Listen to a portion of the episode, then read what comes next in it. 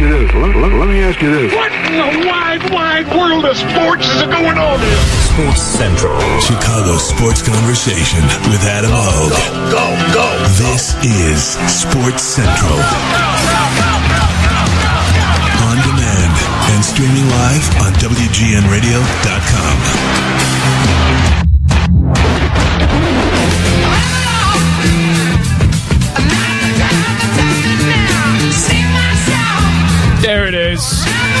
Ramble on. Welcome into Sports Central. Happy Friday. I'm Kevin Powell, in for Adam Hoge for the fifth straight day. I know you miss Adam, but uh, we'll get through this together. One more hour, and then Adam will be back Monday. Uh, it's been a fun week, by the way. Thanks for listening. A full show planned for you today. Madeline Kenney's works for the Sun Times. She's been following Loyola very closely. She's a Loyola grad, so she has a really cool perspective on this. Um, we're going to get to Maddie in just a few minutes here. Loyola Ramblers, man. How awesome was that? Once again, their third tournament victory for uh, three wins by combined four points. We're going to see the, uh, for the first time ever, an 11 seed is going to play a nine seed in the Elite Eight. So that's obviously our lead. Loyola beating Kansas State, or excuse me, beating, um, who the hell did they beat yesterday? Why am I blanking? Loyola, Loyola, Loyola with a win over Nevada. Marques Townes, huge shot. That's our lead. Seven to shoot, 12 to play. Custer still up top. Now he drives, passes to the corner. Townes dribbles and fires a three, and he got it. Six seconds left. A whistle and a timeout taken by Loyola. But Marques Townes with a huge three, and that puts Loyola up by four. Wild stuff. Another game, another hero. First it was Donte Ingram, then Clayton Custer, now Marques Townes. A huge three that put them up by four. Nevada did hit a three, but um, Loyola hung on. 69-68 victory. That was a lot of fun. The 20 combined seed total, the highest in an elite game, elite eight game ever, shattering the record of 15 in the modern era. An 11 verse 9, Bruce Weber faces an Illinois team. 13 years after he took Illinois to the national championship, took them to the Elite Eight. Loyola hasn't been to, they haven't been this deep in the tournament since their national title year in 1963. And for Kansas State, they haven't been to the Final Four since 1964, a year after Loyola won. Um, just a ton of fun. Let's go to Madeline Kenney. She's with the Chicago Sun Times. She's a Loyola grad. This, uh, how fun was last night for you, Maddie? Oh, it was absolutely insane. I I didn't since I'm not in Atlanta. I watched it in a bar up in Rogers Park because I wanted to be a part of that atmosphere. Mm-hmm. And it was just crazy just to sit back and realize how many Loyola students actually care about the team. Right. I remember going to games my freshman year when uh, I was a cheerleader, and you know, you had maybe 20 students in the stands, and to see a bar packed like that, to see the reactions at Damen and Ireland's at 63, it's just unbelievable to see how like so many students have rallied around them. Yeah, and it's you got to figure there's going to be some sort of ripple effect in a positive way for the university. I'm sure with all the exposure, you know, school officials, administrators, and for the students, you guys got to be thrilled for what lies ahead for this for the university. Yeah, and I think um, Steve Watson has talked in the past a little bit about all of the free publicity basically that they're getting from this, and there's definitely an interest from for students looking at Loyola that you can have nice academics, you can live in the big city, and now you have a sporting a team that you can actually rally behind and cheer on because that never was something that they really pushed when they were uh, showing students around campus. I mean, they mentioned, yeah, this is our uh, Gentile Arena. That's where men's and women's basketball and volleyball play. But other than that, like, there's never been such an emphasis to go to games as there is now. It's pretty awesome. It, you mentioned you're at a bar at Rogers Park. If people want to get in on the Loyola spirit tomorrow night when the Ramblers take on Bruce Weber's Kansas State, what where's the go-to bar on campus? Where should people head, or is it students Well, only? Do you me- guys not want outsiders there? no, outsiders are welcome. It's awesome. Uh, there was I was actually sitting at the bar with somebody that was like a 1985 grad, and he was like, I remember when they went to the Sweet 16 and how exciting that was. So he's like, it, for him, it was just an awesome time to see so many students passionate about the Ramblers again. But if I had to recommend some places, Bar 63, Bulldogs, those are all some those are some pretty good places up in Rogers Park. Ireland's is the Damen Student Center. It's in the basement of that, and that's a student run bar. Um, but I don't know if they're letting non-students go to that bar. And Bar 63, obviously a, a nod to the uh, national title year, I'm assuming. Yes, yes, it is. It used to be called, I think, uh, it, I can't remember what it used to be called, but it just got its name changed when I in like 2013, I believe. You, So uh, if you talk to like older people, they'll they'll be offended that you're calling it Bar 63 and not what it was previously called. I think I think it's fitting though this year having it called Bar 63. I think that works a little bit better. Uh, you've you've we talked a couple days ago about your relationship with Sister Jean, and everybody has a story. Um, you had some good stuff in the Sun Times yesterday about your experience with her. I guess just shed a little bit more light on Sister Jean because she is this, as she said, an international uh, figure now. Yeah.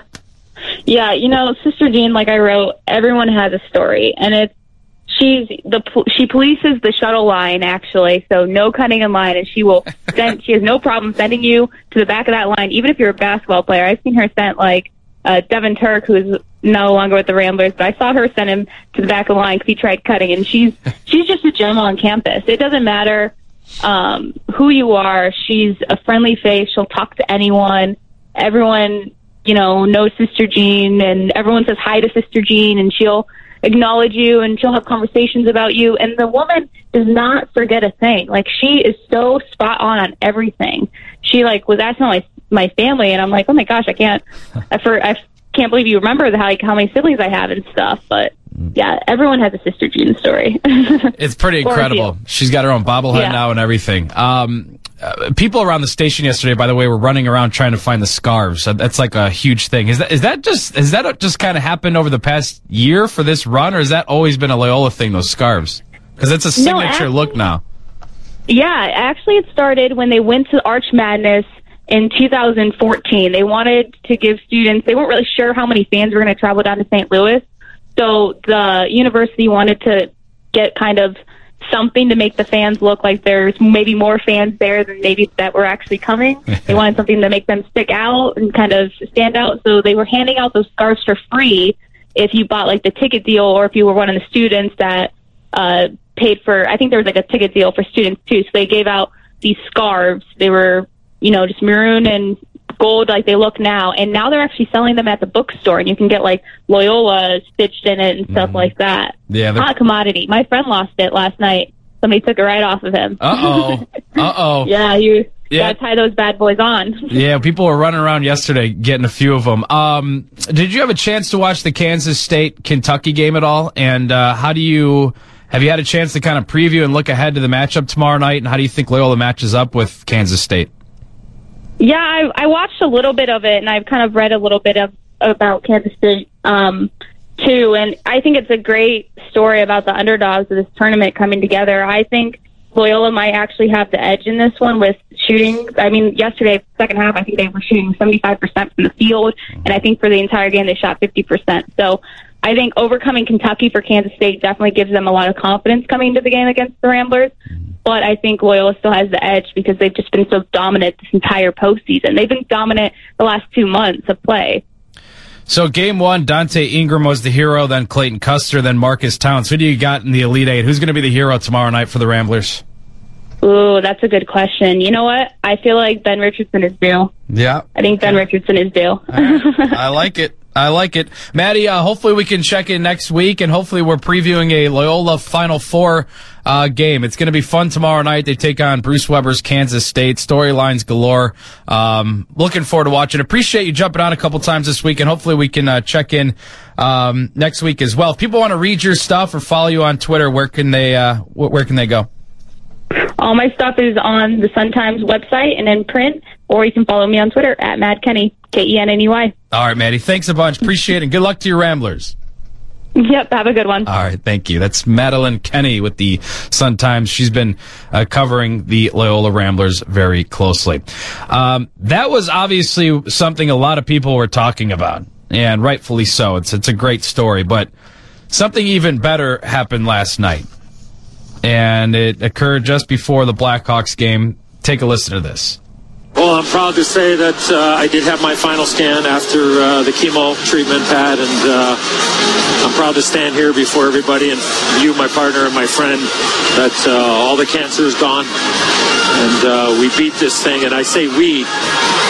Uh, because it has been a, a team effort, not only from the great doctors, but from this organization, from Rocky Wirtz, John McDonough, Jay Blunk, Coach Q, hockey operations, these great trainers, our broadcasters, you partner for all the texts and the visits daily, the National Hockey League, all my friends and my family, my brothers, Ricky and Randy, my mom and dad, and uh, of course my four kids, Eddie, Tommy, Sandra, Nikki, and my beautiful wife, Diana.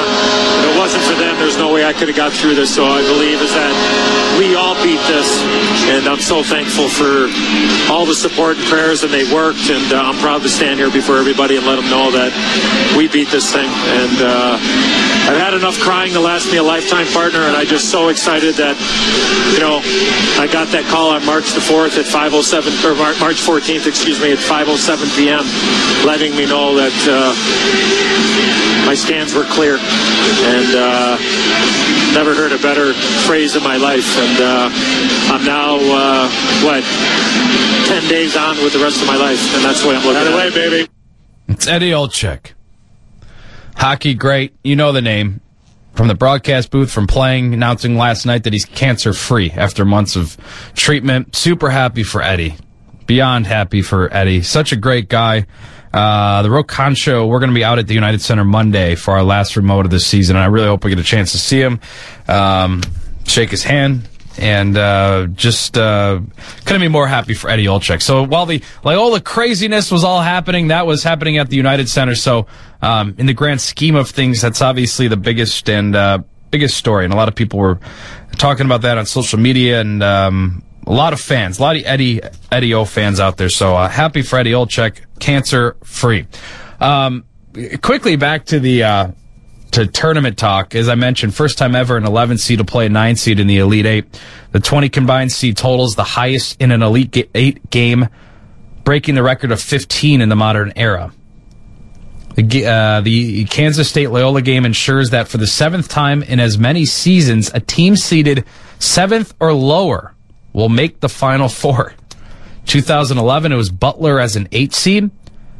In 2013, Wichita State was a nine seed. They went 2014, Ca- Connecticut as a seven, Kentucky as an eight. Both went to the Final Four. Uh, 2015, Michigan State did it as a seven seed. 2016, a 10 seed in Syracuse. And then last year was uh, Frank Martin's South Carolina Gamecock. Gamecocks as a uh, seven seed. They went to the Final Four as well. So just a pretty uh, incredible run by the Loyola Ramblers, and all of us will be watching tomorrow night. They take on Kansas State, Bruce Weber's Kansas State at five o'clock tip. believe it's on CBS. We'll double check that for you. Um, Loyola Ramblers trying to head to the Final Four for the first time since 1963. So that's some Loyola talk. We'll get to that uh, as well later on in the program. We'll talk to Gas Money Bob. Good old Gas Money Bob's going to join us at about 145. And this just in, Loyola Athletic Director Steve Watson's going to be on this very program. What we're going to do is we're going to simulcast with John Williams, who right now is on 720 AM and WGNradio.com as we are. Two different streams though. We're going to cross the streams.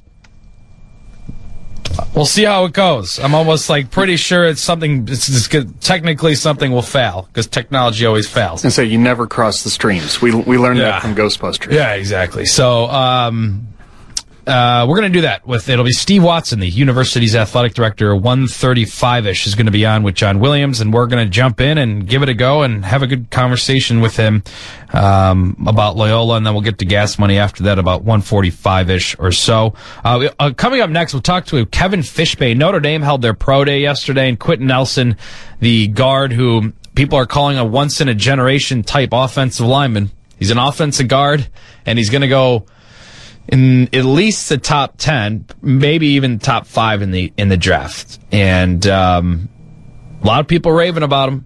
A lot of people would love to see him in a in a Bears uniform. Talked about it yesterday a little bit. Jarrett Payton tweeted a picture with him, and he said Quenton Nelson told him he, he wanted to be a member of the Bears, and I think a lot of Bears fans would like to see that as well. He's a monster. Um, so, anyways, Kevin Fishbain was there covering things closely for the Athletic. We're going to check in with him in just a couple minutes. Talk with Quenton Nelson. Um, there's been some some reshuffling in the NFL draft over uh, order over the past week or so. Uh, we'll break that down as well. Kevin Fishbain with the Athletic coming up next on Sports Central. WGN. WWWGN. This is where WGN Sports Central lives. Streaming right now with your host, Adam Hoge. Not Adam Hoge, Kevin Powell in for Hoger for one more day. He should be back next week, all tanned up after his trip in the sunshine of Florida. Adam, of course, covers Bears for WGN Radio, but Kevin Fishbain also covers Bears, and he does it well for the Athletic. Kevin Fishbain was at Notre Dame's Pro Day yesterday. How you doing, Kevin? Appreciate you jumping on. Yeah, no problem. Thanks for having me. At K Fishbain, if you want to follow him on Twitter. Okay, you're at Notre Dame's Pro Day. All the talk is Quenton Nelson. Did he did he wow you? Was it eye opening stuff? I mean, it's been nothing but Quenton Nelson love over the past uh, few months here. yeah, you know, he didn't necessarily do anything in front of us that is uh, going to wow you more than if you just turn on the tape and watch some of his plays when he's actually in the pads. But ju- just to be in person and see him, granted he's in shorts, but to see the size and the movement abilities and the strength uh, of someone of his stature is pretty impressive to watch in person.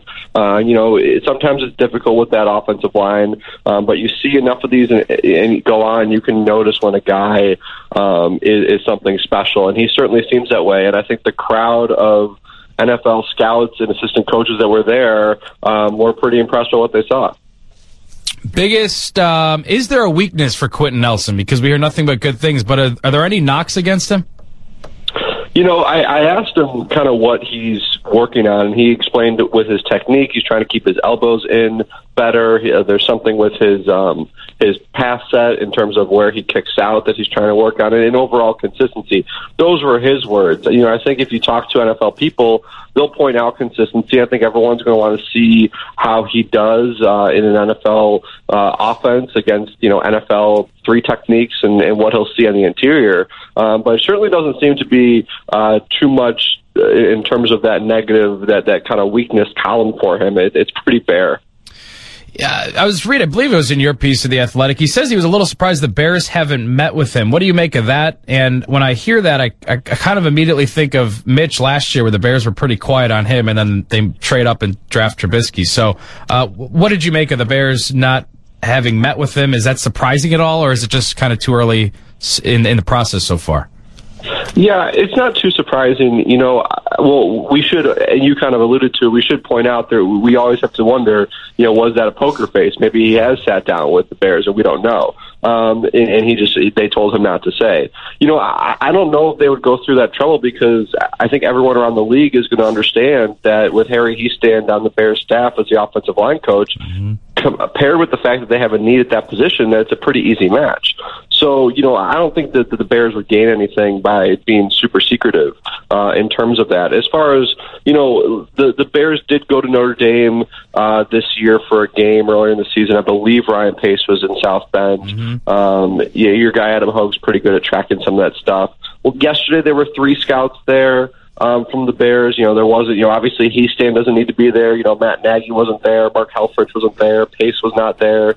Um, I don't know how much the Bears just need to see of him or need to know about him because, and he admitted this to us. He said Harry Hiestand knows him better than everybody. Right. So, you know, I, I think that the, the Bears, you know, you got to be kind of judicial with some of your visits.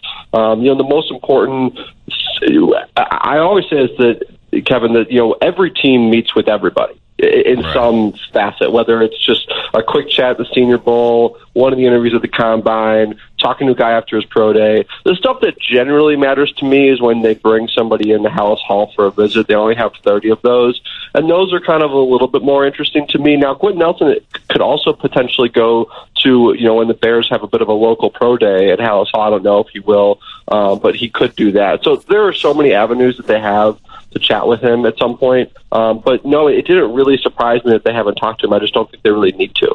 So in a normal year, if you have the eighth pick in the draft, you normally will have a pretty good shot at taking the best offensive guard available. But this is no ordinary year with Quenton Nelson in the uh, pool of players. So the Bears sit right, they're eighth right now, and we've seen some reshuffling with, with the draft order. The Giants, the Jets, and um, Colts making some moves. Um, I've seen some mock drafts with the Colts going with Nelson. Is there any shot he's there at eight, or the Bears going to have to move up if they want to grab him? I think there's a shot, you know, and uh, you know Chris Ballard, the Colts GM, was there yesterday. Uh, the Giants, uh, who picked number two as of now, but certainly could move down if they want. They have a needed guard. Uh, their assistant offensive line coach, Ben Wilkerson, who used to be the Bears' assistant offensive line coach, he was there yesterday working with Nelson. So those are a couple teams. The Buccaneers are another one that could probably use a guard. Um, you know, I, I think it could be one of those things where the draft night comes. We've spent all this time talking about what a great prospect he is, and then as the as the draft goes on, teams are like, well, yeah, he's great, but we just don't want to use that pick on a guard. We would rather a playmaker. Mm-hmm. So that could end up happening, and that could slide Nelson down eight. And, and maybe the Bears think the same way. Maybe the Bears don't really want to use that pick on that type of player, and then he slips to nine. Who knows? I don't. I don't think he gets that far. I don't think he gets out of the top ten. Um, but but I certainly think he, he's an option. I think you know right now if you're going to assume that Barkley and Chubb are going to go in the top six with maybe four quarterbacks, I think the Bears are looking at a cloud of Quenton Nelson, Minkah Fitzpatrick, um, Marcus Davenport, um, Tremaine Edmunds, and Denzel Ward. Those would kind of be the top five um, names to to kind of key in on. Of course, if for some reason Chubb or Barkley fall, which is not it's not really worth discussing because I don't think it happened. That yeah. that certainly will change things.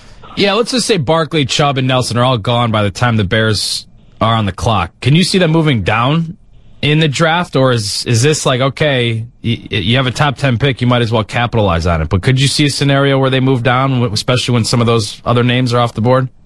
I think I do. You know, you know, especially uh, a lot of it will depend on how they view Minkah Fitzpatrick. If he's considered the guy to go, kind of in that slot. I think Marcus Davenport, um, who is probably the second best edge rusher in the draft, is someone that they could get at nine, ten, or eleven. Um, another guy to keep an eye on is Roquan Smith. I really like Roquan Smith yeah. out of Georgia, but I don't know. It seems like Tremaine Edmunds has a higher ceiling because of the athleticism and he's got better size. So, you know, I mocked Edmunds this week in my mock drafts of the Bears because I think he could go at eight, but I, that doesn't mean Roquan Smith is out of the realm. And I think he's the type of guy you, you could trade down for. You could even see the Bears trading down even farther and going after, you know, whether it's a cornerback or an edge rusher. Um, you know, there, there's a lot of options for them. I, I do think, as you said, though, you, you you know you don't want to have a top ten pick because you know it means you were bad. Yeah. But if you have one, you want to you you do want to take advantage of it and try to get a top ten talent. Man, Roquan Smith gets me excited. Holy hell! Watching yeah. him play in the Rose Bowl, the way he can track sideline to sideline, ton of speed. I think he'd fit nicely into that three-four. Um, Quenton Nelson wasn't the only player. Back to Notre Dame's pro day, he wasn't the only player there. Who, who else was there? Anybody else stand out to you at uh, at Indy's pro day? Well, Mike McGlinchey, the tackle who worked with Nelson in all those drills, and, and they're, they're good friends. They train together. He, he's got an incredible size, and, and he can move pretty well. And I think you know, the tackle position in this draft, it's not a strong one. Um, and he's probably a late first round pick, mid to late first round pick from what I've seen in mock drafts. But, you know, he's the type of guy that, you know, I could definitely see the Bears using this draft to find a, a tackle to develop you know, Bobby Massie entering the final year of his contract. Um, so you, know, you can't rule out a guy like McGlinchey if he's there early in the second round. Uh, I'm going to screw up his name, but Equanimeous St. Brown. I think you uh, nailed it. Well done. Yeah, you could have my right, job. Yeah. You're like a professional broadcaster. You knocked it out of the park. There you go. You know, tell Hoge I could just slip, slip in his seat as well.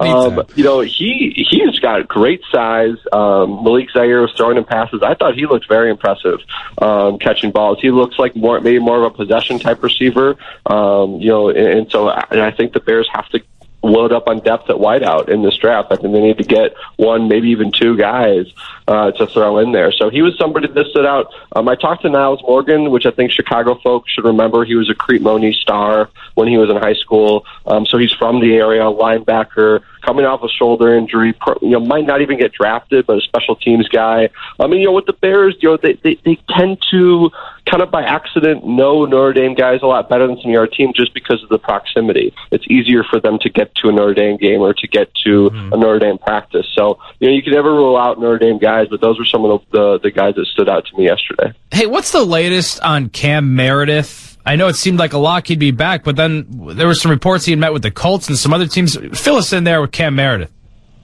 Yeah, so he met with the Colts, and then there was a report he met with the Ravens, um, and now it's just kind of the waiting game. You know, it's kind of it's like a, it's a similar to the Kyle Fuller situation. One of these teams, if they choose, can sign him to an offer sheet, and, and the Bears would have to match. And like Kyle Fuller, if the Bears don't match, they lose Cam Meredith, and they don't get any compensation. So I've always believed that the Bears would would want Cam Meredith in the fold. Um, you know, what's a little different about him as opposed to Kyle Fuller. Um, obviously, he's coming off a torn ACL and you have the new staff. So how does the new staff, what do they think of Cam Meredith? Mm-hmm. Because we knew that the defensive coaches would want Kyle Fuller in the fold. Um, I believe that Ryan Pace and personnel staff like Cam Meredith, that, that's a great diamond in the rough for them. That's something that he's the type of player you want to keep in your program as long as he's playing well. You know, he, they found him at a regional combine, undrafted rookie from Chicago, had a breakout season. He was looking great last summer too before he got hurt. That's the type of guy. It says a lot to the locker room when you keep guys like that on your team, and it's a good thing for the organization. So I, I feel like the Bears would want to keep him. But what if Matt Nagy's looking at him, looking at tape, and going, you know what, guys, we can find somebody else to play that role. I'm not too concerned about it. I don't want to pay more than X amount of money for him. So, yeah, right now, Cam Meredith, they're just waiting, and if nobody signs him to an offer sheet, he'll play on that restricted tender, which is you know a little short of two million, and hopefully, you know, the Bears can figure out a long term deal with him at some point. Who do you think the Browns are going to take with the top pick? Mm, great question. You know, it, it, it's funny. I, I wrote this the other day. I love mock drafts. you know, I know Yeah. how how silly they are to kind of do because everything blows up on draft night, and you, you're only going to maybe get two or three correct. Um, but I love reading them and seeing. You know, it seemed like Sam Darnold was their guy, and then you know today, Glenn, you know, or John Dorsey's talking to Josh Allen at Wyoming. Uh, I've seen the arguments for Saquon Barkley at number one. I don't necessarily agree with that. I think you got to take the quarterback there you know, I don't really have a great preference between Darnold and Allen. Josh Allen did not impress me at the Senior Bowl at all. Um, when I watched him play, I thought Baker Mayfield was a much better looking quarterback there. Um, but I don't know if Baker Mayfield's the type of guy that player that you want at number one. Um, so right now, I'll lean towards Sam Darnold. He just seems like a a safe uh, guy for me to you know put my name on right now. If you ask me in a week, I'll probably go have a different one.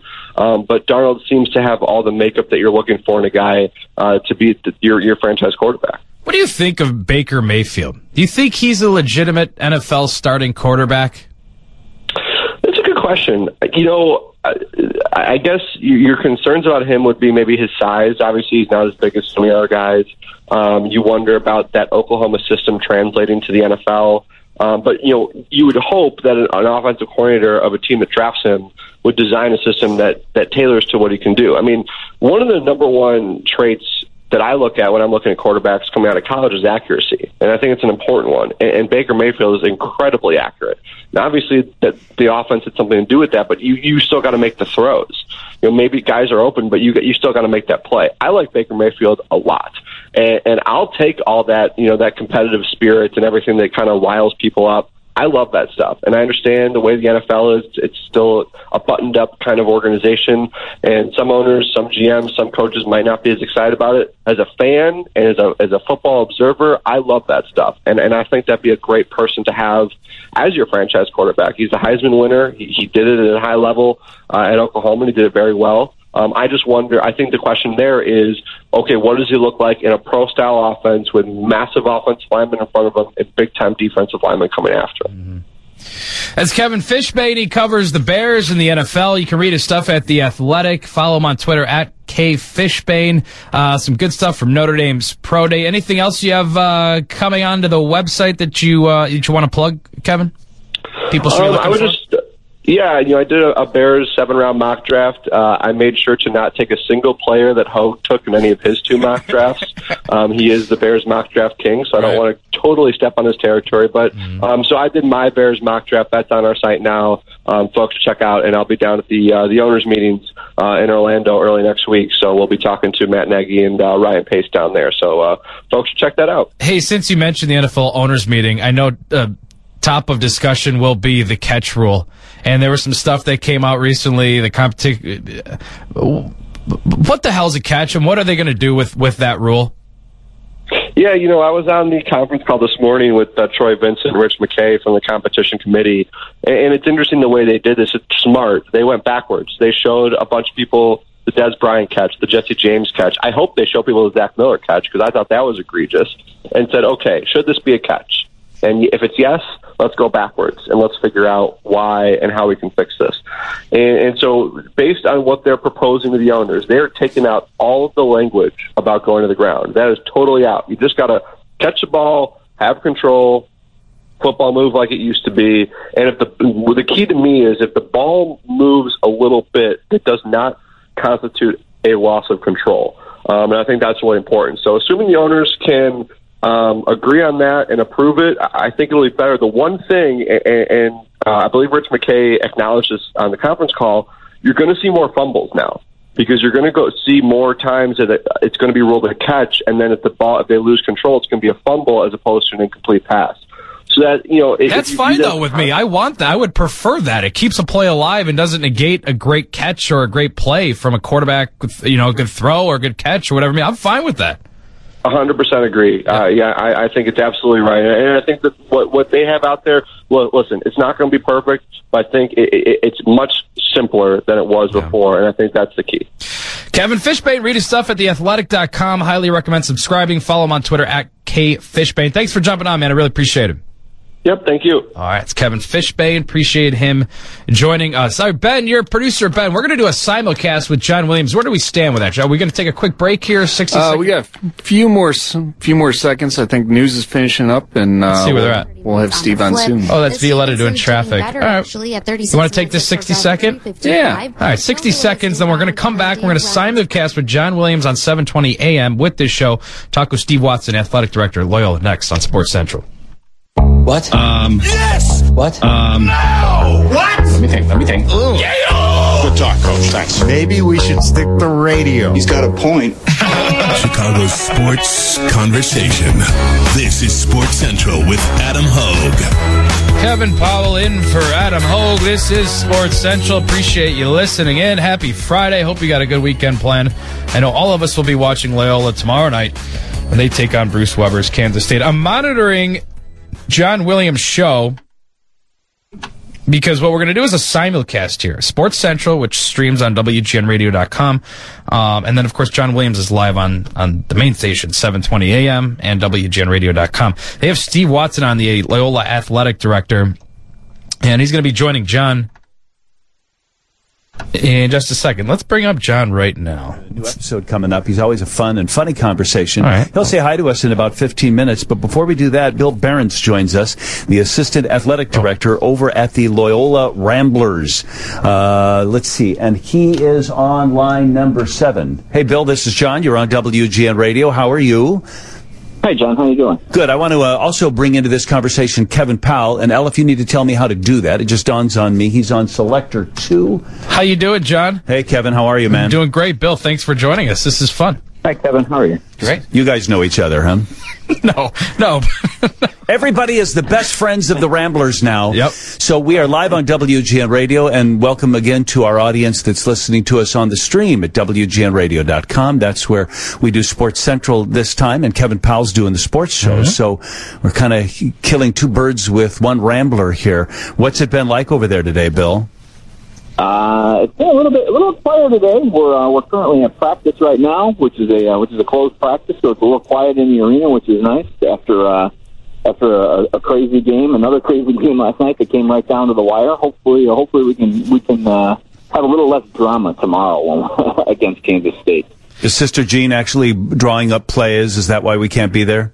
I think she's uh, I think she's out in the parking lot right now, uh, working on a couple of things right now with uh, with Coach Moser. Kevin, what was the biggest surprise to you watching that game? Ooh, um, you know what? I don't necessarily say I want to call it a surprise because they've been such a steady team all year, but they did kind of come out a little shaky and play into Nevada's style, which was high powered and fast and some unforced errors by by Loyola. But then we saw what we've seen all tournament and really all season was everybody settles down. Coach Moser kind of settles everybody down. They get back into their rhythm of things and they go, you know, they, they kind of dictate the tempo and things like that. So I know you said you didn't want the drama tomorrow night, Bill, but man, these games have been fun. Three wins by a combined four points. It's incredible. Yeah, it has been uh, it has been uh, unbelievable to, to have three games come down to the wire like that, and and to come out on top in all three. That uh, that doesn't happen too often. Um, but uh, this, that's, that's just a sign of, of the resiliency of this team. Um, you know, you get down by by double digits, and, and nothing really rattles them, and they never feel like they're out of a game. Uh, no matter what the fans may be thinking at that point in time, these guys just keep, keep keep scratching and clawing and chipping away, and, and they're such a confident bunch right now especially after you have three wins like that. Um, you know, they, they feel like they can they can play with and beat anybody in the country. Well, there was a, I, believe the TV guys, Kevin, maybe you heard this, maybe Bill, you know this, but I believe they said that the Ramblers had executed a hundred passes in the first half. And it's fascinating, but sometimes maddening to watch these guys pass up so many shots, waiting for the better shot, waiting for the better shot. It's the definition of unselfishness, but do you know, do you guys notice what I'm talking about? Mm-hmm. Uh, I mean, I, I definitely didn't count the passes, um, but uh, but I know, like like you just said, John. I mean, they are such an unselfish team, so selfless, and and the thing that makes it makes this team so dangerous is that there's so many different guys that can beat you on any given night, and I think the three games in this tournament have proven that. You know, Donte Ingram hits a shot to, to beat Miami at the buzzer. Clayton Custer hits the shot to beat Tennessee. And Marques Townes hits a huge three last night to, to push the lead from one to four. But Aundre Jackson hit a three that, that broke the tie and, and gave us the lead for good. So there's, there's so many weapons on this team, and these guys, so many of these guys can beat you. Uh, Bill, a lot of people have talked about the exposure that the university's gotten. Yesterday, John was running around and buying those signature scarves for people at the radio station. Everybody wants them. So there's that part of the marketing aspect for the university, but there's no denying that this is obviously going to help the basketball program moving forward. No, there's no question about it. And like you said, it, doesn't just help the basketball program. It's such a it's such a boon for the university.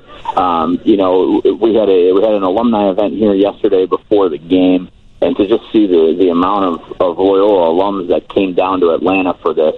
Um, from our side of things, there were so many former student athletes that came back, and that's just it's great to see people showing that pride in their school again, um, and, and that's fantastic. It certainly teams that make runs like this, you usually see a, a correlation the following year and admission uh, numbers that, that, that see an, an uptick in um, see it in donations, you see it in apparel sales. Yeah. Uh, there's so many things, and then obviously the publicity has been just terrific. I donated $110 to the university bookstore yesterday for four scarves. Perfect. we, we, we, we accept and appreciate your donation.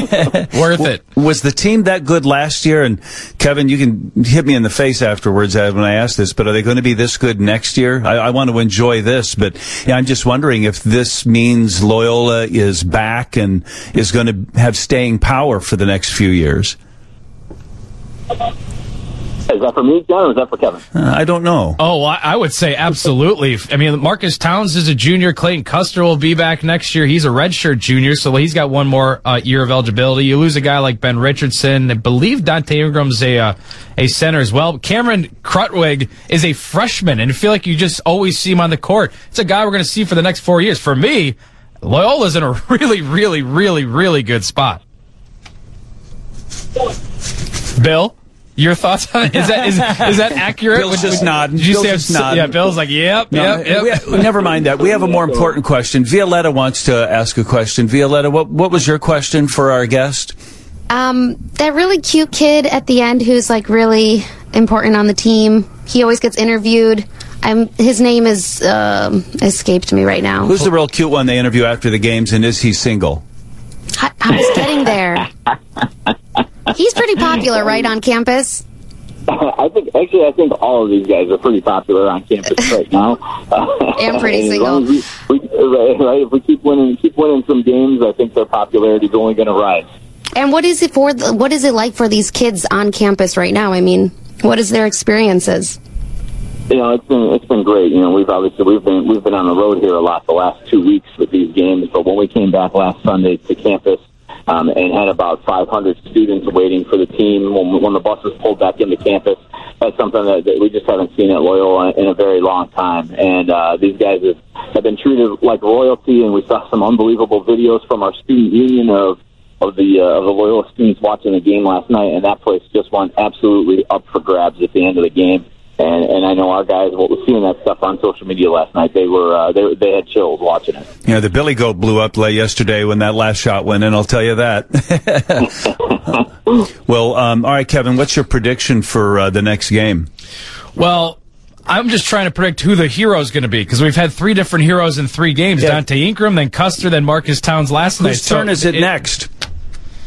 I'm going. I'm going with the big man Krutwig. I don't know. I'm just always partial to the the big man, the scrappy guy. I don't know. Somehow he's going to come up big. I'm How going many, with Krutwig. How many shots did we get blocked? I mean, I was so frustrated. We'd have a breakaway layup or we'd have a little bunny putback or something, and these guys would just snap it out of the air and reject our shots, but then they just kept playing. I, I'll bet they blocked seven of our shots last night.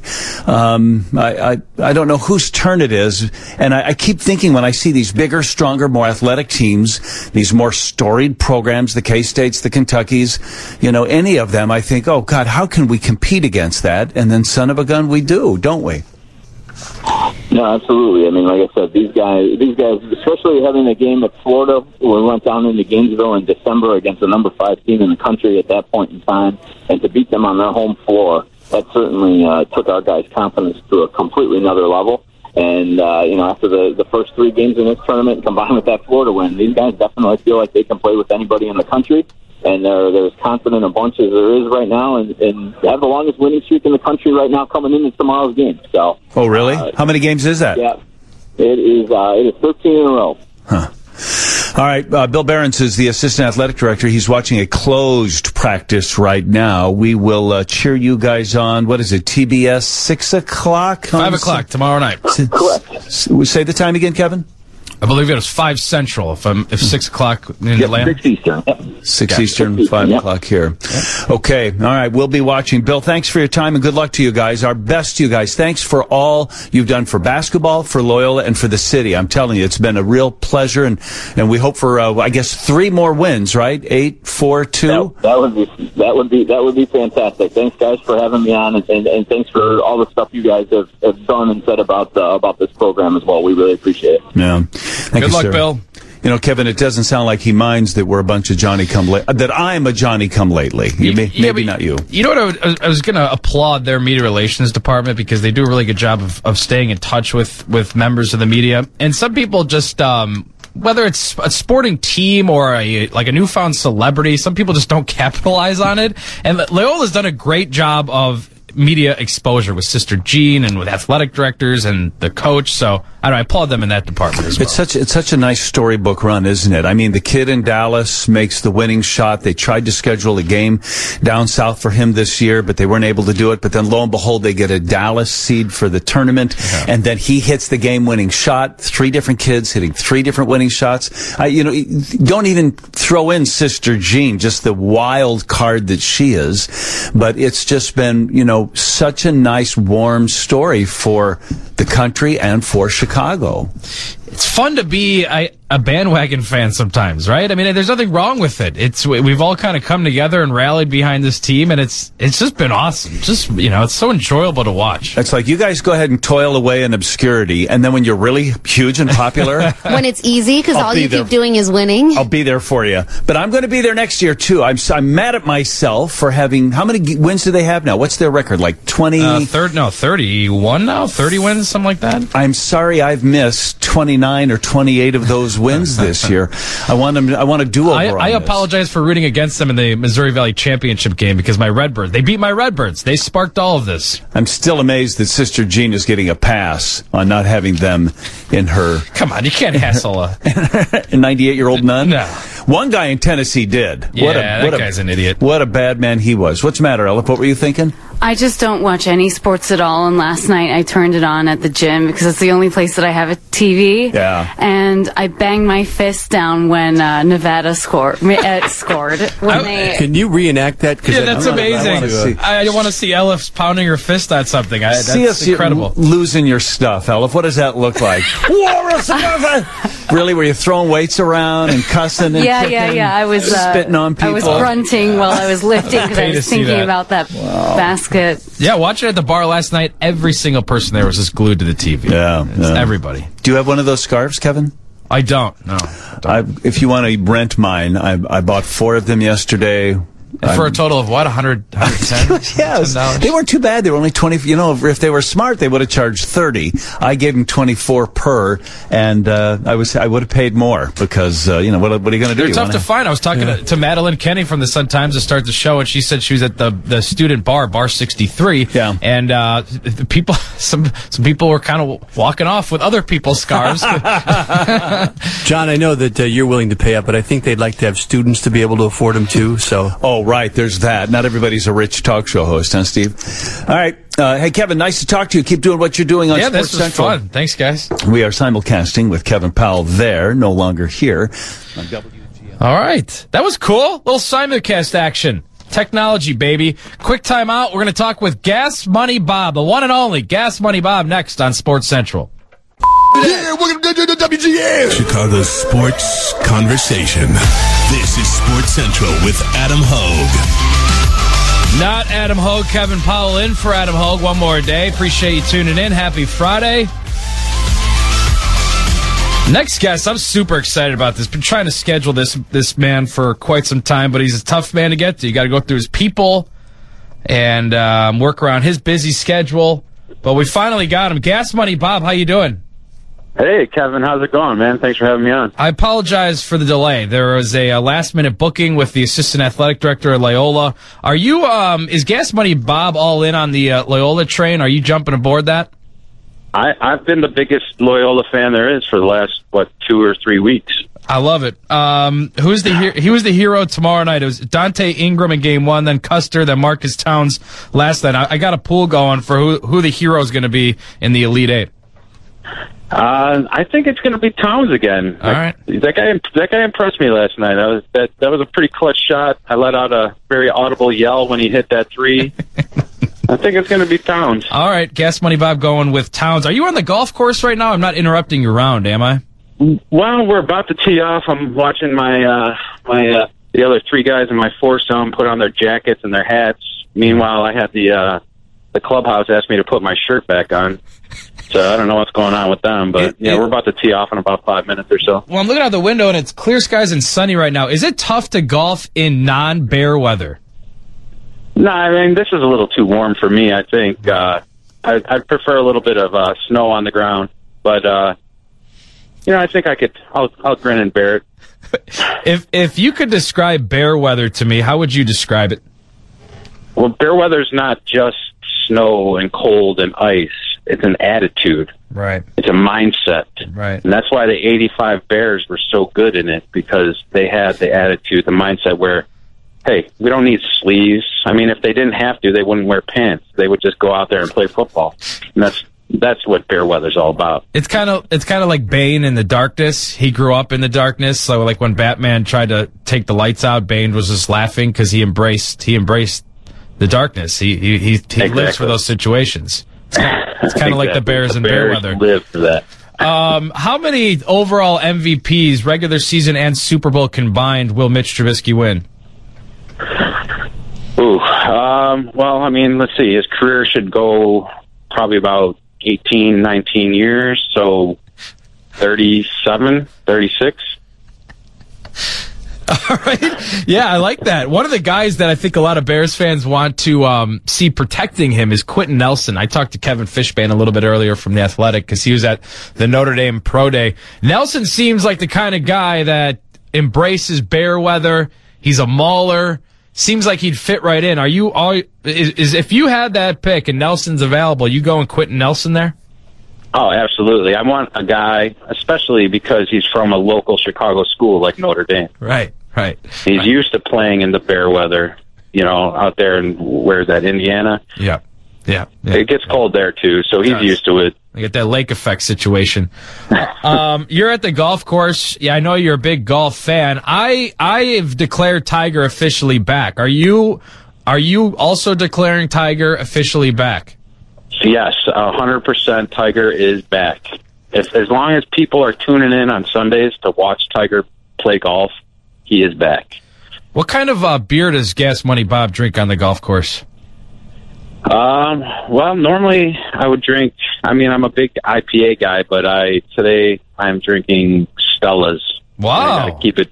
I got to go easy because I've got fantasy baseball draft coming up after this round of golf, so I don't want to be too drunk for the draft. Yeah. Yeah. It's fun to get drunk during the draft, but you don't want to show up to the draft drunk. It's like more of a process. Like by round 15, you're wasted. That's fun. But if you show up wasted, next thing you know, you know, you drafting Juan Uribe in the first round or something like that. So exactly. Um, I like that. That's a bold Stella on the golf course. I'm normally a Miller Lite man. I think, as you uh, as you may know. Um, final question for you: um, Are we going to play golf this summer, Gas Money Bob? Uh, yeah, just let's set it up. Um, I know you're free on Saturdays. I talked to your guy. All right. Let's just set it up, and I'm, I'll play whenever you want. Love it. Gas Money Bob at Gas Money Bob on Twitter. Uh, can what are you are you posting bear stuff in the in the off season? Where can people read your stuff at Barstool? Right. Yeah, I'm uh, I'm on Barstool Chicago mostly during the season. Uh, I usually do like a weekly preview, and uh, I'll probably have something coming out pre-draft. Okay. Show you guys, tell you guys who I think they should take, All right. and uh, maybe something else in between the draft and the uh, regular season. That's Gas Money Bob. You know him, you love him. Have fun on the golf course today. Get a nice uh, soak in some of that sun. Get some vitamin D. All right, thanks a lot, KP. All right, Gas Money Bob, everybody. Love that guy. Love Gas Money Bob. That's how we that's how we finish off a week of shows. Gas Money Bob, the exclamation point to the week that is Sports Central. Appreciate everybody listening. I've been filling in for Adam Hoge all week. I think he's back Monday. Not exactly sure. They asked me to do it. I'll do it. Um, I hope you uh, have enjoyed it. Thanks to Man, that was a, that was a wild show. That was a busy show. Madeline Kenney from the Sun Times joined us right off the top. Read her stuff at Sun Times. And as I mentioned, the Lois, Loyola story is, is is awesome. It's great, obviously. But the, the the best news that came out last night was the fact that uh, Eddie Olczyk announcing ahead of the broadcast, the Blackhawk broadcast, that he is cancer free. That's awesome. That's how you start the uh, that's how you start the weekend. So happy for Eddie. Hopefully, I can see him. Um, when we're out there Monday. The Roe Conn show's out at the UC Monday. Uh, thanks to Kevin Fishbain from The Athletic. We talked Bears, we talked Notre Dame Pro Day, and uh, we also were the, joined by the Assistant Athletic Director from Loyola. Just did a little simulcast with John Williams. That was fun. Uh, Gas Money Bob, at Gas Money Bob on Twitter. He's the man. Talked a little bit everything with Gas Money Bob. Appreciate him joining the show. And thanks to Ben Anderson behind the glass, doing his best, producing. Any corrections? What I'd screw up today? Uh, the, the only thing we were looking for was that uh, the, where the Ramblers were going to be playing on TV, but we got that answer. TBS, right? Yep, it's 50, 509. 509. Got it. Book it. The, the only thing else I have for you. Yes. Because we had Loyola people on today. Yeah. Uh, Bar 63 yeah. used to be Hammies. Hammies, that's what it That's, was. that's what it used to be. I like Bar 63 better. I, I agree. I agree. All right. Uh, what are you doing for the game tomorrow? I haven't decided yet. Yeah. Just sit on the couch, crack a cold one. Maybe. Yeah, I, I might decide to venture out. I'd, That's crazy. Yeah. Enjoy yourself. um, you know, rent one of John Williams' scarves. Yeah. there you go. ben Anderson behind the glass. I'm Kevin Powell. Really appreciate you listening all week. I've been filling in for Adam Hoge. Thanks for tuning in. And uh, of course, you can listen back to the entire episode at WGNradio.com, iTunes, Google Play, blah, blah, blah. Uh, have a great weekend, everybody. Appreciate you listening.